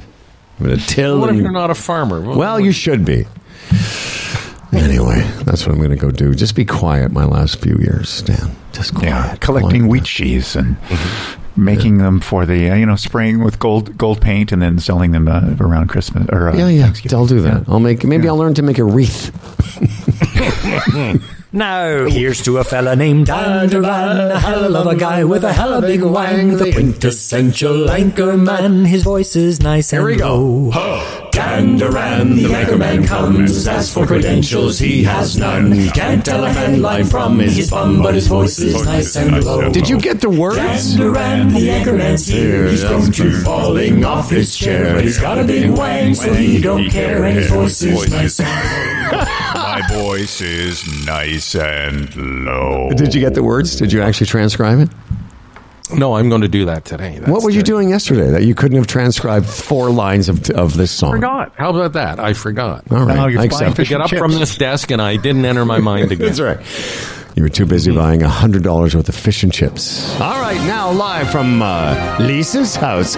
Ooh, Dan and Lisa up in a tree. Is that a tree? Is that a tree? You tell me.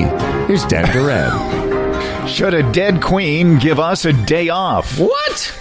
A government official, speaking on background, told CBC News a decision on whether to make September 19th a national holiday for federally regulated industries is being considered among other options. Do And it. The decision will be made public soon. And if that happens, the provinces, I don't know, they might hop on board. New Zealand and Australia, they're doing a one time National Memorial Day stat.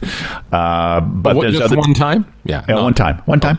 One Yeah. time. Yeah. Uh, Bank of Montreal's chief economist uh, uh, said that there is a cost to the economy, that it could uh, between 0.1 and 0.2 percent of the annual GDP, somewhere between two and four billion dollars is what it could cost us.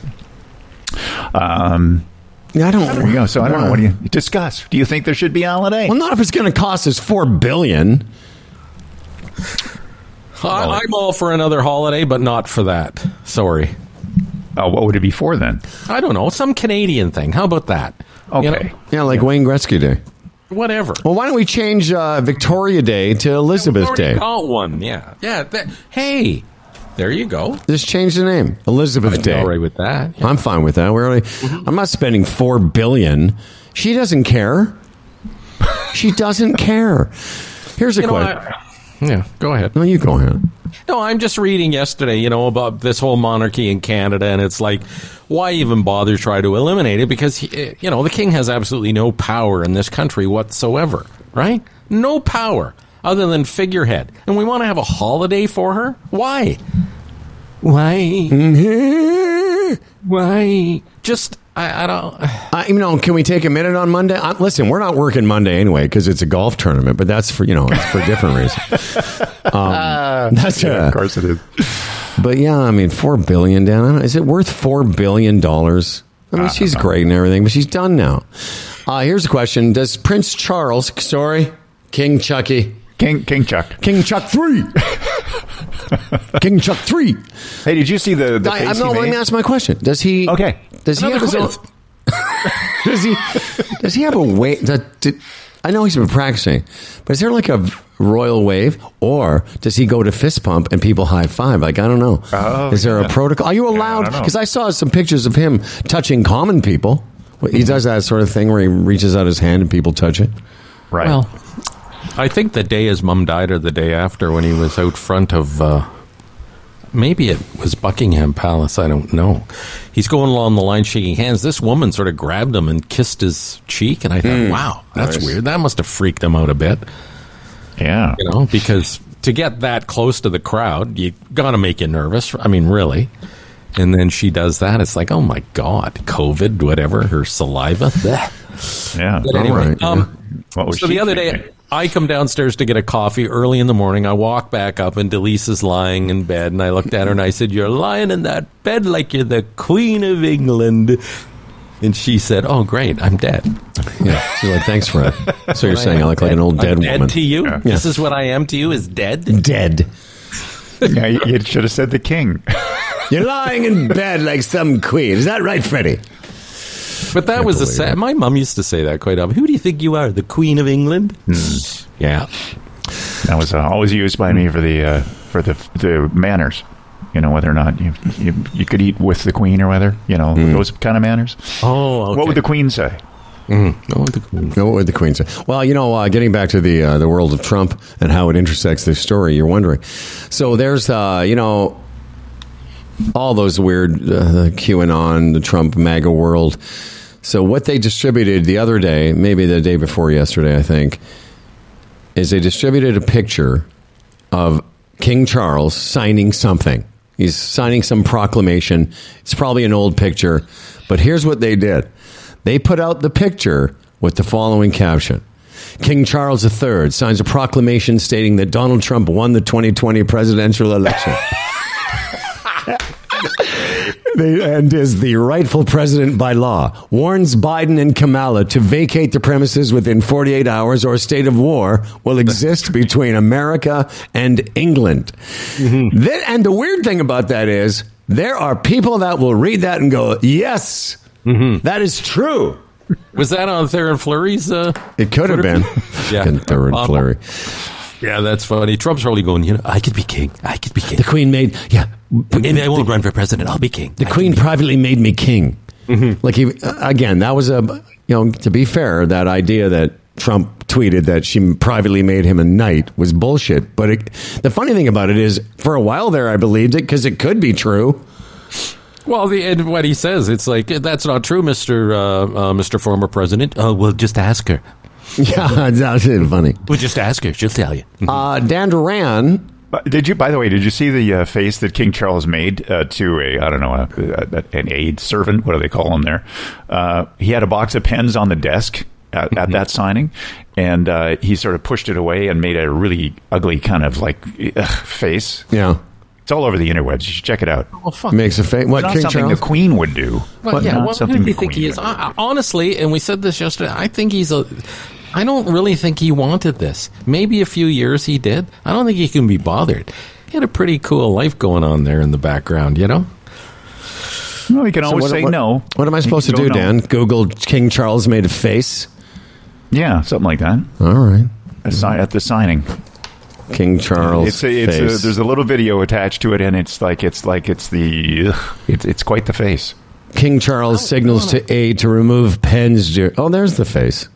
Why King Charles appeared frustrated in viral video from his proclamation. It's Well, I guess, first yeah. time he's signing in front of people. You think he'd figure it out? It's Oh, so that was the picture that the uh, Trump people put out is him signing some proclamation. yeah. Yeah. It's uh, like Who wants first- that Yeah, kid? I think he was You signing. Uh, yeah, uh, either it's uh, you know, hey, I'm king now, kind of. You know, I am king. give me give me the keys. I promise I won't do anything bad. I think I'm going to sign something here today that says to Stan that I am king of this house. I'm going to sign a proclamation, King Howie. Stan, Great. did you hear that? You are my subject. Dan, do you, do you have another story before we? Uh, you do? I do have Yeah, I'd have a really a good Please one. stand by. I I like that. And now with his second story, here's the beautiful and caring man that is Dan Duran. Okay. Yeah. Here we go. Uh, Here we go. If you if you don't want dementia, walk. There's a new study out, like with a whole bunch of people, like seventy-eight thousand people, uh, and it shows that if you put one foot in front of the other for at least thirty-eight hundred times a day, you'll keep your mind going for a bit longer. So. People between the ages of 40 and 79 was the, the study. And uh, the people who put in 9,800 steps roughly were 50% less likely to develop dementia within seven years. and if, and if you walked with purpose, uh, like at a pace of over 40 steps a minute, you were able to do the same thing about by but to 57% with just 6,000 steps a day. Yeah, yeah, but a little bit of dementia is also pretty good because it's like I put in 4,600 steps a day trying to find my keys. Hey now, hey now. a little can't bit of dementia is a good A good little thing. bit of Okay. dementia. Where is my key? I can't find anything. I'd like to walk with purpose, but she's not interested. purpose? What? Do you have a, You have, you have a porpoise? What? you have a porpoise? Back up a bit. Back it up, Dan. Okay. Um, what you said 38 and then 98. The 38 got me interested because this whole 10,000 steps a day so discourages me. I don't end up walking at all. But if I thought it was 38, I might go out and do that. Okay, so 3,800 steps uh, will uh, decrease your risk of dementia by 25%. Dementia. Oh, okay. So over seven years. So 20, but if you want the full 50% Wait. less, then you do you do it 10,000 or you know, Hold, hold on. You mean something. 3,800 steps over over seven years? That doesn't seem like a lot. doesn't seem like much at all. I definitely do 3,800 Um, He was at steps work, over do seven math. years. That's two Four steps a steps. four steps a day. Just, you know, the, the 10,000 steps a day. Like, come on. Come on. What do you mean, come on? It's a lot. Yeah, yeah, that's the point. You have Yeah. to walk. Yeah, but it's too much a lot. Okay, well then just Five, do 6,000 38. is just fine. I'd be Okay, happy with yeah, you being, that's you know, 25% less dementiaed. Yeah. So, like last week, we have a guy on training people for triathlons, and you're like, I can't do ten. I'll do six. let me do a, let me do a hot six steps, six thousand steps around my my uh, uh, cul-de-sac. Yeah. It's just a lot. Dan, How many you don't steps do. do you do? I thought you had your your uh, you know health. No. I, I have my health gauge. I, you know, on days that I'm active, yeah, but like they say, 10,000 steps a day. A day. It's hard to make that happen. Well, I get what do you what do you what are you kind of doing? What are you kind of doing then? I don't know. Yeah, Dan's also Dan's whole Probably vibe the today. average person, maybe what three to four thousand a day. yeah, something like that. yeah, I don't know. Dan's whole vibe today is very accusatory. How many steps do you do, Dan? I probably do about four or five. Yeah, exactly. So I'm don't not- I'm- come in but here. I don't have a healthy. I don't have one of those uh, watchy things. So Here's the You know, thing: what am I on on days I golf, which is occasionally, on occasion, right. uh, I easily do ten thousand. Easy, easy, Yeah. easy, easy, man. With a cart? No, well, I don't cart Oh. most of the time, but even with a cart, it's four or five or six thousand. Yeah, I did a cart the other day in a smaller courser. I was six thousand. Yeah. By the end of the day, I was like maybe eight thousand because the other steps, but on the course. Mm-hmm. And again, the shitter you are, the more steps you're going to get into. You know, you're walking into the woods and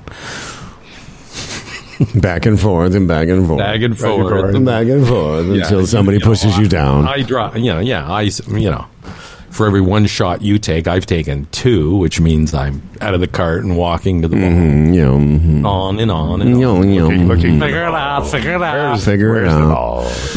all? Um, I'll tell you what, it's time to uh, talk a little real estate with our friend Michael Clausen. So hang on a second here.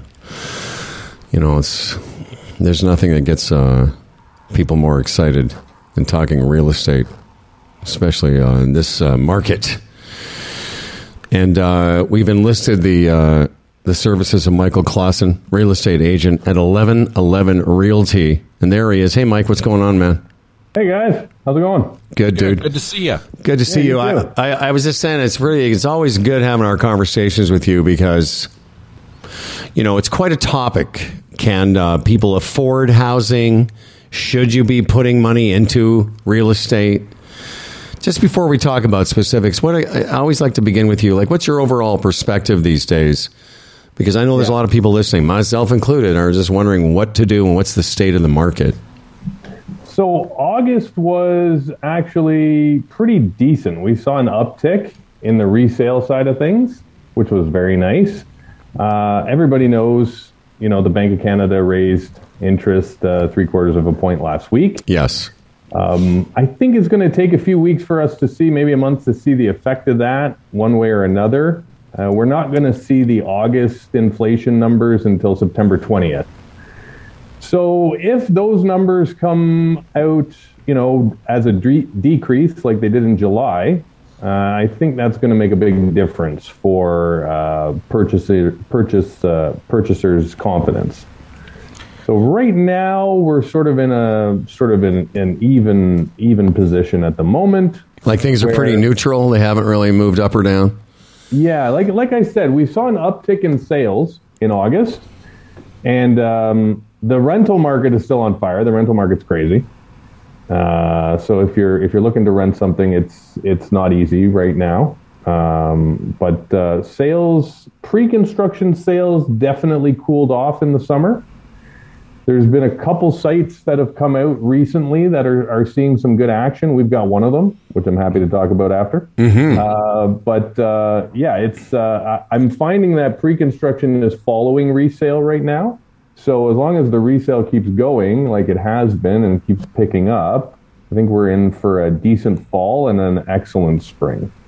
Um, the resale market, I, probably the most dramatic change, I mean, beyond price would be um, multiple offer thing is sort of ended now. And, and uh, you know, uh, home inspections are, are back uh, in the picture. Yes. Would you not agree? Yes. Absolutely, absolutely. There are a few pockets, believe it or not, that still get multiples. It's kind of crazy.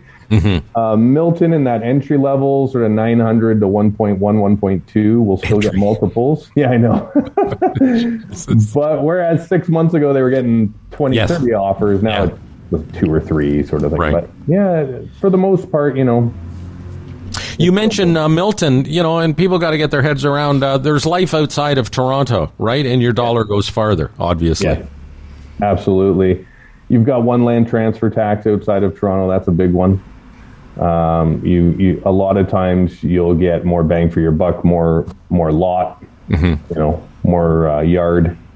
Uh, we've got an amazing site actually that we just launched uh, for Valor Homes. They're a Burlington builder. Uh, we've got this incredible site called Blue Point Lookout. It's actually on Lake Huron Okay.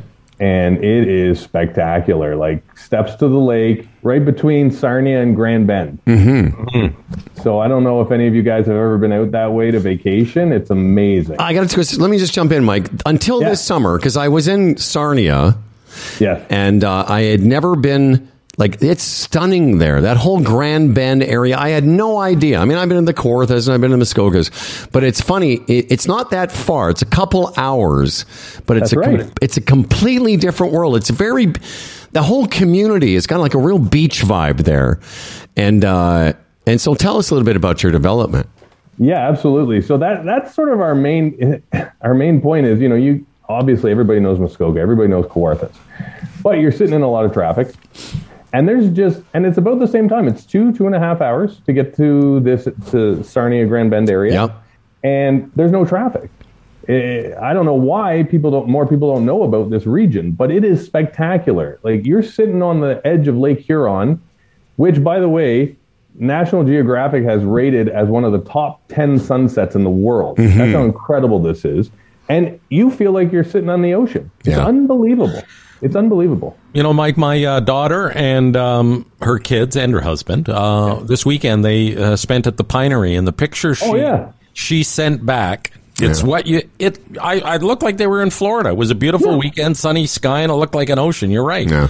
Fantastic. That beach area, down- Pinery's out that way. And I was going to say that beach area there, Mike. It really does. That's what it reminded me too, Freddie. It's like you're on the edge of the ocean, and it's just a different vibe. It's diff- It's. I'll tell you, it's a different vibe than the Kawarthas and the Muskokas. Oh, yeah. that, that's a that's more of the sort of the classic Ontario, you know, uh, shield trees. That Grand Bend Sarnia, that that vibe is definitely more sort of uh, ocean-esque Florida, California. And what's the property like? Do you, do you want people to? Yeah. It, what, can you tell us the name? and Then tell us a little bit about it, and then we'll tell people how to get more information. So it's called Blue Point Lookout, Okay. and it's it's right on Lake Huron, uh, about 15 minutes north of Sarnia and about 30 minutes north of Grand Bend, about 20 minutes north of the Pinery. Super nice drive up and down Lake Shore. You know, very easy to get in between the different towns. We've got 126 lots. They're all 50 and 60 foot lots, bungalows and bungalow lofts only and uh, a beautiful clubhouse is being built on site for exclusive use of all the owners, which will have a heated pool, heated outdoor pool, barbecue areas, a party room, gym, full change rooms, and that's all included with your purchase. And again, we're talking about a 50 or a 60 foot lot starting at 777,000. Wow. Yeah. Well, as you say, for the price of a one bedroom condo in Toronto, you can get a Yes. you can get a lot more Somewhere Yeah. else, yeah. outside. Yeah, and you could mm-hmm. have an incredible place to go to, you know, in the summer, in the spring, in the fall. Mm-hmm. Uh, it's it's it's amazing. Well, you know, until you came on the call today, Mike, I was telling these guys, I, I just, I'm getting to the point in my life where I was thinking of moving back to Saskatchewan and just, you know, working the land. But this seems like a much easier option. this, this seems like a much, Yeah, really it's a better, op- working the maybe this will be a, a transition step for me, Mike. and Mike, any plans for a development in like Buffalo Jump or whatever the place is called out there? And uh, Head, head I'll smashed in know. Buffalo Jump. 1111realty.ca is where you find more about this property and others. And it's always good checking in with you, and we hope you have a good time doing it because we think it's great information that we like to share with our audience. On behalf of 1111realty.ca, Michael Clausen, I tell you that it's good information, and we hope you have a great uh, month. We'll talk to you soon. Thank you, everybody, and just go to bluepointlookout.com. Bluepointlookout.com. Yes. Very good word. Homes. All right. All right. Well, thanks, Thanks, for Mike. Have yeah. a good one. appreciate that information because I was seriously on the. I was just seriously ready to move back to the prairies, but now you've. Because I do like that area. later. Thanks, Mikey. Bye, guys. I tell you that area he's talking about is just so cool. um, I was more impressed when you exclaimed. You exclaimed, "I've been in the Muskokas. I've been in the Kawarthas. You're quite the world traveler." Pushing out the boundaries. All right. I've been. I've been there. I've been. I've been places. Yeah. I've been everywhere, Yeah, man. man. Dirty underwear, man. Well, Have you been to Head Smashed In Buffalo Park? are you talking to me? Yeah. Who else? Fred, I know Fred has not been to Head Smashed In Buffalo Head Park. smashed in Alberta. Buffalo Jump. I have actually. It's outside of Lethbridge, isn't it? Yeah, between yeah, sort, Yeah. sort of like that. Yeah, exactly. Yeah. Fort back- Cloudish. Saskatchewan. No, it's Fort on the way to. Macleod. It's on the way to your uncle's. I think. Yeah. Yeah. Yeah. Okay. So I have been there. Yeah. How we didn't when we were in Saskatchewan? Didn't we go to a place with a weird name? Buffalo Not- Pound. Oh, Buffalo Pound. That's right. That lake. Right. Right. Yeah, it's a lake uh, about I don't know, twenty minutes north of Moose Jaw. Uh, I meant some- to say Buffalo Pound to Mike. That's where I met you there in the Fort Co- Co- Valley. There, there was some sort of.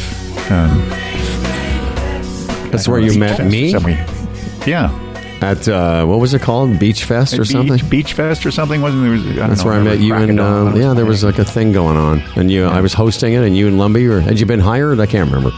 just barely, yeah. or uh, just before he got hired. Yeah, And my Did you brother, pick up some chicks? did we what? Pick up some chicks. Yes, because we were in the CHAB mobile mobile van. Hey, ladies.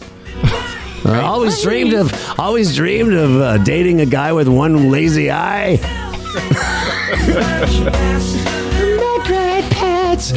Oh, I'm tired. All right, yeah. Uh, old grandpa woke up about three thirty this morning, and I'm not sure if I went back to sleep for very long. So I'm definitely going to have a nap today. How are you going to drag your ass around a golf course today? If you if you have you have No, Freddie, no golf oh today. No golf. it's an off day. Yeah, I got some grown up shit to do today. Got some Golfing stuff. tomorrow, though, right? Yeah, obviously. obviously, gonna See? golf tomorrow. I didn't even know, but I knew. Yeah, and then Thursday too. I'm Yeah. going out with one of our clients, Brett Tanner from the Chamber Plan, Tanner Financial. And then you take Friday off. Uh, I am taking Friday off, and then I'm golfing Saturday, Sunday, Monday, and Yeah, uh, big tournament, big tournament. Yeah, big tournament. After, after yesterday's bed shitting festival, I need to get back on that horse. Right. Um, all right, boys. Well, Well, this ba- fun. well, how bad was it? I think the people want to hear what bad is for you. Seriously. I shot 83. And that's only the uh, second time in two months that I've shot over 80. Mm-hmm. My last five scores were like 75, 75, 70, 72, 72, 83.